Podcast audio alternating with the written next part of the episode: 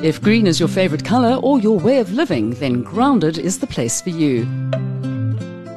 From big environmental solutions to your own backyard, wherever in the universe you may be, join me, Melanie Walker, on a journey to a cleaner, greener life.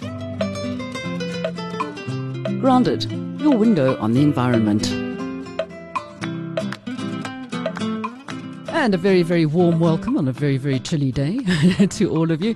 Yes, it's still winter, which means that um, we have got a whole lot of uh, problems happening around, not just in South Africa, but I would imagine the entire world when it comes to people trying to keep warm. However, what we're talking about today is not just about how you as an individual can actually do something to be a little friendlier towards the environment, but also how we can convince or get involved with businesses' impact on nature. Now, not too long ago, it was World Environment Day, and as far as I'm concerned, every day is World Environment Day because we should be really, really friendly towards our environment. After all, that's what's hopefully going to keep us going as much as possible.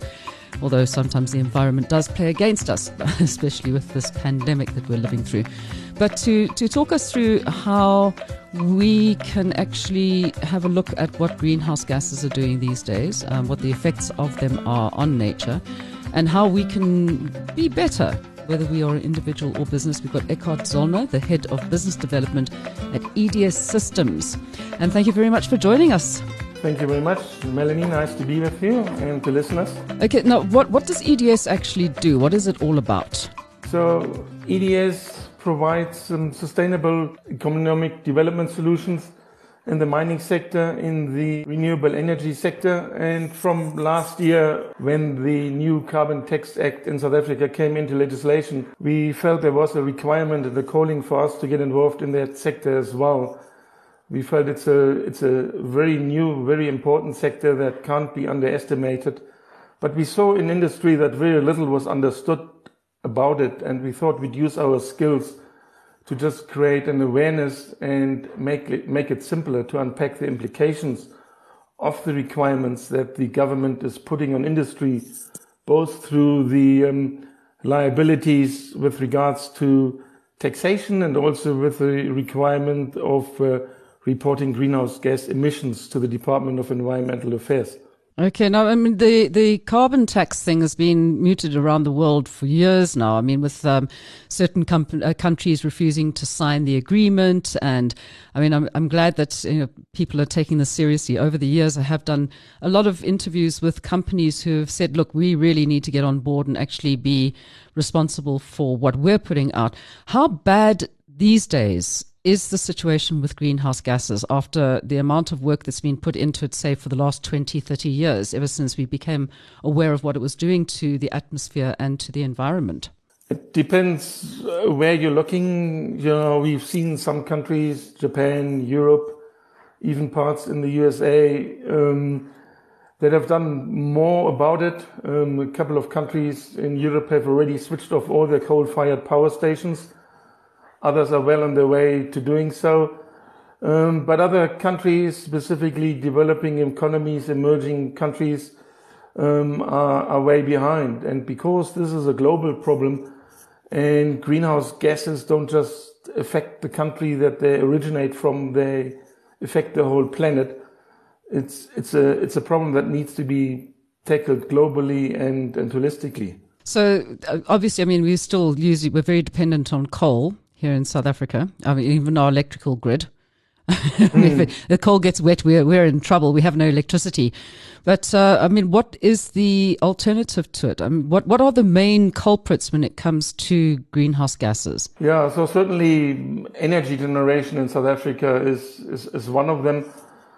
And whilst we, as individuals or as companies, only have very little say on the energy mix that we have as a country, we do have a lot of influence on how much energy we use, and that has an indirect effect on reducing greenhouse gases. Essentially, just by looking at our, our energy consumption, our awareness around our energy consumption is the first very important step in reducing those greenhouse gases.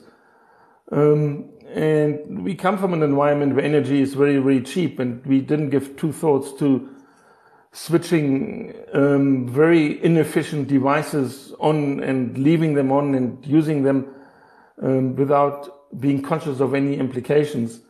Um, it really starts with auditing one's own energy consumption and turning towards newer technologies, which are a lot lower consumption um, usage based, um, which are a lot uh, more environmentally friendly. So, so what are some of those things? I mean, obviously wind power, solar power, but I mean, a lot of the, as you said, developing countries are not really jumping on board with those kind of alternative technologies when it comes to creating energy and power. It's really around creating the right framework because um, ultimately it requires an investment. Um, it also requires a detailed look in what power you're using when. Different technologies are better for different types of electrical loads. For instance, solar works very well from nine to five when the sun is shining, but if you're 24 by 7 operations and you're running three shifts in the factory, you're going to need to have access to energy continuously.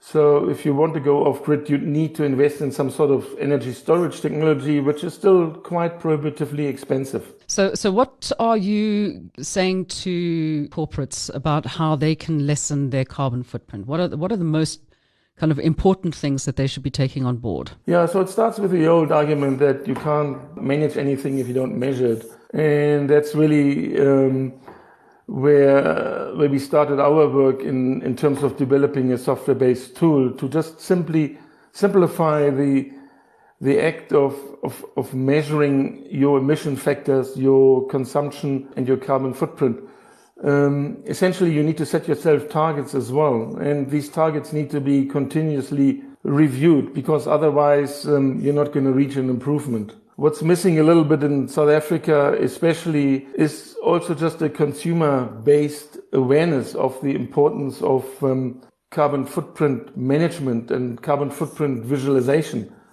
Um, mm. We still in an environment where we don't think twice to jump into our car and go through five liters of diesel just to buy a box of cigarettes or a can of Coke. You know, but all of these activities contribute very, very negatively to our overall carbon footprint. I, I know that this is going to be a strange one to ask. Did the levels of all of these things somewhat dissipate, not just here in South Africa, but worldwide? Do you know during the lockdown that's happened in so many countries? Absolutely. The, the levels are said to have um, reduced by about 17% um, in the last couple of months. Um, hundreds of countries were under lockdown, industries were stopped. So, uh, very positive um, direction. And for the first time, we are really seeing, even for a few people that were still doubting that man-made activities have an impact on our greenhouse gases. This now has been disproven that we know our activities affect uh, greenhouse gases trapped in the atmosphere. Um, it's nowhere near enough to achieve our targets of, of getting to a point where we limit in accordance to the Paris Agreement our temperature increases. And obviously we've set ourselves targets to become carbon neutral, you know, but it's mm. a, it shows us the right direction that we need to be going into. But then there's also those people that sit there and say, oh, we need a certain amount of carbon and carbon dioxide in the air because otherwise the plants can't actually create oxygen. So we can't like become too carbon deficient either. Or have I got that all wrong? I mean, no, I, I no, have right. all of these things that come across my plate. yeah, know? no, you're right. But they're, they're natural, they're natural mechanisms, natural methods that um, nature does that for us. Nature you know, has its own balance and we've gone and upset that balance. We're trying to get back to levels at the moment that were last seen in the early 2000s, but ultimately we need to get back to levels that, you know, were seen in the early days of the, when measurements were started, you know, earlier in the 19, in the 20th century. So have things really not improved all that much over, say, the last 20 years? If you say we're, we're trying to get back to the levels at the beginning of the, the 2000s, because I mean, this has been going for a lot longer where people have been trying to get the carbon emissions lower to become carbon neutral to um, eradicate greenhouse gases. So has it not improved all that much since it all started? Has there been any improvement at all? There has been improvement, but really only since I think it was 196 countries or so signed the Paris Agreement in, in 2016. So that's only four years ago. Before that, yes, there was an awareness and there were activities, but it, there wasn't really a, a, driving factor. And it was probably, you know, like anything, it was probably more treated as a hobby than an imperative. Um, and it wasn't really regularly enforced and, and, and countries weren't held liable for it. So what do you think will happen now going forward, um, especially now as we've seen how this lockdown has managed to take away a lot of the issues that were happening in the air. Um, do you think companies are going to be a little bit more aware of what they're doing? How are you going to get other companies to kind of say, right, we are going to actually do something for the environment now we realize that these things can go global? Look, we're all globally in very, very tough economic conditions. Um, we need to first of all get the economy and the businesses going again. But at the same time, we need to do it out from a conscience um, that we can't be ignoring the environmental impact. And we've had concepts, you know, in in companies, what we call, for instance, um, triple bottom line reporting for for quite a while. So the concepts are not new. We now need to embrace them a lot more actively and a lot more stronger. That we realize we we also also have to report on the sustainability of our business and the sustainability of us inside this this one planet that we have. And it's really around the consciousness and and the journey. And I think the way the legislation has been put in place, you know, it's it's been done with a conscience that you can't just impose very harsh penalties from day one. It includes things like um, free allowances it includes things like percentages allowed for carbon-based trade offset trading. In other words, you can, through carbon positive activities, reduce carbon li- liabilities on the other side. So it's it's both. It's uh, government has chosen a carrot as well as a stick approach um, that needs to be embraced and become part of our everyday um, thinking and decision making what happens when your air gets completely polluted and how we've actually seen during the lockdown around the world many strange things happening, like the hole in the ozone layer possibly getting a little smaller, if not closing up, especially in China, where so many industries had to cut down and stop working where the air cleared up, where you could actually stop seeing the air that you breathe. And I'm sure that some of us have been in places where you do wake up in the morning, even Johannesburg during winter time. You walk outside, you see the air you're breathing. Los Angeles, it's like that all year round. Well, to discuss how um, we can get not just you, but also companies on board with being a little bit more uh, carbon efficient.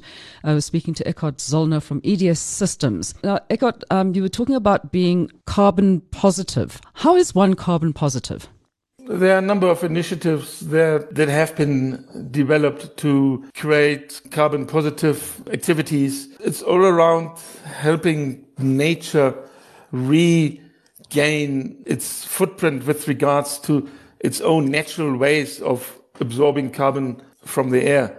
As a society, have encroached onto large parts of nature. We've encroached and polluted large parts of our oceans. Large parts of land have been destroyed. And all of these were areas that were naturally absorbing carbon from the air. For instance, we have um, our marine life, our our algae that's growing in the ocean absorbs carbon. But if and the, puts out more oxygen than the uh, the Amazon rainforest as well. Yes. So, but if the oceans are polluted and the surface is polluted and those organisms are killed off, we lose that source of carbon conversion. We've got large pieces of land that have been destroyed and and left left completely derelict. You know, they need to be rehabilitated. Mm um, maybe get some cover crops or something again. You're creating a source of conversions, not to mention things like deforestation and so on. So there are many activities, even in the urban jungle, that allows companies and individuals to invest in a carbon positive program for those areas. So, I mean, we're talking about South Africa, which of course is a, fairly, de- um, not quite a totally developed country. We're in a strange position. We're sort of halfway between first and third world when it comes to certain things. But I mean, I've, i find it quite encouraging when I read about things like, for instance, in China, where they, they've now planted and we, we always have this discussion about the largest man-made forests in the world. And everybody says Johannesburg. It isn't actually the largest man-made urban forest either. I think we're only seventh on the list. But in China, they've built, they, they've planted the largest man made forest on Earth, not in an urban area, but just to actually. Were they doing that, do you think, to offset their carbon footprint, or was it just because they suddenly realized that they really needed to do something because otherwise China itself was going to be in a big in a big situation where they, they were never going to come back from it with deforestation? Yeah, they certainly have had the spotlight turned on them with regards to becoming more environmentally conscious. It's a little bit difficult. China also relies um, massively on natural resources. So they, there may be the need just for plant-based natural resources, but that in itself is a good thing because I think we are seeing also a big swing in terms of um, a lot of the materials that we produce in the in the single-use packaging industry and so on, swinging from artificial resources into plant-based resources. Mm, absolutely. Now, on a global system, I, I don't know how other if we take it in in stages of where we are with the rest of the world. I think that so many things we are quite um, on board with being environmentally friendly in South Africa and actually trying things. And there's been a lot of great things that are coming out of the country. But how far are we when it comes to being up there with people who are doing positive things for the environment? Mm, I think um, I think we are still in the lower third, but um, I think we are ahead of many other developing countries um, because we are quite intimately tied into global trade and into reliance on um, on global investment that we realized for quite a while, um, part of a broader community. And if you want to work in those investment communities, if, if you work uh, want to work in those trade blocs, you you have to comply to certain criteria and and specific ways of doing things, which which is a good thing. You know, we've learned our own hard lessons in the country. For um, for instance, I don't know if you remember the episode we had from asbestos mining and uses, usage of asbestos. We're still paying for those mistakes from 30, 40, 50 years ago, and we certainly don't want to be going back there. So I think we are well networked into in, into the global bodies that are researching and driving the regulation and the legislation at all times. And we're doing reasonably well in terms of balancing what the country can afford and how we can um, implement um, programs also for the benefit of our own population. You know, mm. um, it's it's in many cases it's it's an important job creator if you think of the recycling industry. You know, so we we have to take the imperative that the environment puts on us and convert that into locally South African homegrown solutions. Well, we're quite good with coming up with solutions in this country. I love it. I, I love the fact that we have such an entrepreneurial spirit. Um, but from your point of view, what would be the best way for businesses to minimize the impact of productions, their production, on the environment and how can they get technology to help them? What what kind of resources do companies have if they really want to go forward and say, right, we want to do something to actually help with this? We have quite a capable ecosystem of environmental consulting companies that come in and do an audit on companies' energy consumptions, on companies' manufacturing processes, on transport processes, all the high polluters. So we have the skills in in the country, you know, and it really um, takes a realization that we want to become compliant with with the leaders in the world in this field. You know, um, we have quality standards, ISO 14000 series that are global quality standards, and a lot of South African companies have embraced them and have started aligning themselves to those standards. You know, and it's it's it, it, it's a journey, but it begins with the willingness to take it into into your regular reporting um, and and monitoring. To move that not just from a financial reporting but also to a social reporting and to an environmental reporting. As i said doing an audit setting targets and and then improving it um, in in regular intervals at least on an annual basis if not uh, more frequently. Now do you think that we as human beings are going to actually get this right in the long run to bring it down. And I mean, how soon, if we're talking worst case scenario, do we need to make this happen? Um, I don't think. I'm asking yeah. you, the stats guy. I don't know yeah. these things. yeah. No, I mean, if we look at um, some of the targets that have been set, um, if you look at the United Nations Sustainability Goals, some of those targets have been set for 2030.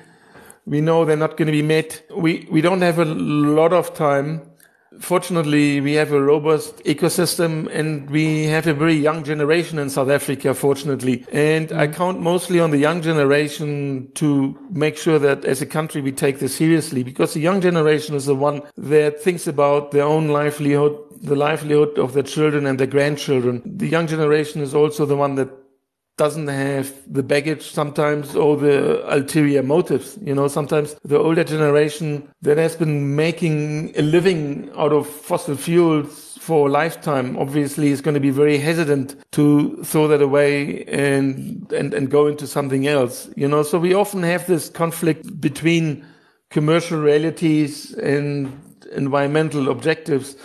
Um, and I think the younger generation is is is better at bringing the message home. Sure, it takes the old, older, experienced, and established generation to actually convert it to action and make it happen. But uh, we have a good environment, I think, in South Africa of of debating opposing views and developing a roadmap of, of moving forward along an agreed framework. Well, one of the things, when you talk about fossil fuels, one, one of the things I got very involved in um, probably about 20 odd years ago was biodiesel. And I'm surprised that it hasn't taken off a lot more. I think mainly from the point of view of food scarcity and the, the majority of the people who are promulgating the use of biodiesel, for instance, because it was also a lot cleaner burning in the environment, um, was that they were using food sources um, like soya or it, nuts or mm. whatever it was that mm. they were using that could actually be eaten. Instead of going out, I mean, there are certain things that you could use which would be a, a viable source. Do you think that biodiesel is one of the energy sources that people should still be looking at? I think absolutely. I think I think um, we've neglected our own agricultural sector and started relying too much on imports because somebody in the world was dumping some excess food supply at cheap prices and sometimes it's it's the easier way out but it's a wrong way out i think we have the climate we have the land we have the skills and the entrepreneurship. And I think, I think we've realized that our agricultural sector has been neglected for a while. And from what I'm seeing, there are good moves afoot, um, especially in the, in the SME, MME part, in the smaller agricultural startups to get that going again. But, but ultimately, yes, that is a sector that needs further focus on investment, not just for food production, but especially for um, revenue sources such as biodiesel. So, what is the one message that you would like to get across to people most, whether it be to individuals, whether it be to businesses, about how they can actually be a more, I like to say, the unproductive person when it comes to carbon emissions? I think it goes towards a, a consciousness of of what we do and and how we do it. It goes towards educating our children and the younger generation along those lines, um, making sure that we bring it into our school curriculum, for instance. Um, mm. I grew up in Europe, and it was part of our upbringing. Yeah, yeah, just the conscience around energy consumption, uh, conscience around waste separation, around recycling is, is where it all starts. And I think that's where probably uh, the importance for the awareness around greenhouse gas emissions and carbon neutrality needs to accelerate a good couple of notches because we're seeing it in the corporate sector, but we're not seeing it in the consumer space, in the individual sector. Um, a couple of countries have started experimenting with it where food or retail products are being labeled with regards to their carbon footprint analysis um, and consumers have the opportunity to make a choice. And we need to start with those initiatives in, in this country as well. So this is one place where big businesses actually got the edge on consumers. Usually, we're the people who drive it. yes, yeah. Well, anyway, I hope that this has given some people some I don't want to use the word food for thought because, you know, I mean, I'm always thinking immediately I want to grow vegetables and get the whole world to grow vegetables and be, become carbon neutral and, and adding stuff back into the environment. And you're quite right. The agricultural sector is the one place that we should be looking to when it comes to our way forward, not just from um, food security, but also from the fact that you're growing things that you're putting oxygen back into the air again instead of taking away from it. So I, I, hope that people are listening to what you're saying. I hope that businesses do get hold of you guys if they are worried and they want to find out how they can actually become more carbon neutral. And uh, yeah, please let us know of any updates and, and figures. And hopefully, you know, in this time when people have been sitting locked down in a, a world which is so uncertain these days, they might have been thinking about being kinder to the environment. And you're leading the way in that. Yeah, thank you very much for bringing up this important topic and spending so much time and focus on it. No, thank you very much. Well, for the rest of you, of course, uh, what we want you to do stay home, stay safe, be carbon neutral, and above all, stay grounded. Bye bye. You've been listening to another episode of Grounded from Solid Gold Studios in Johannesburg. For more green ideas and events, pop along to Mel's Treasures on Facebook.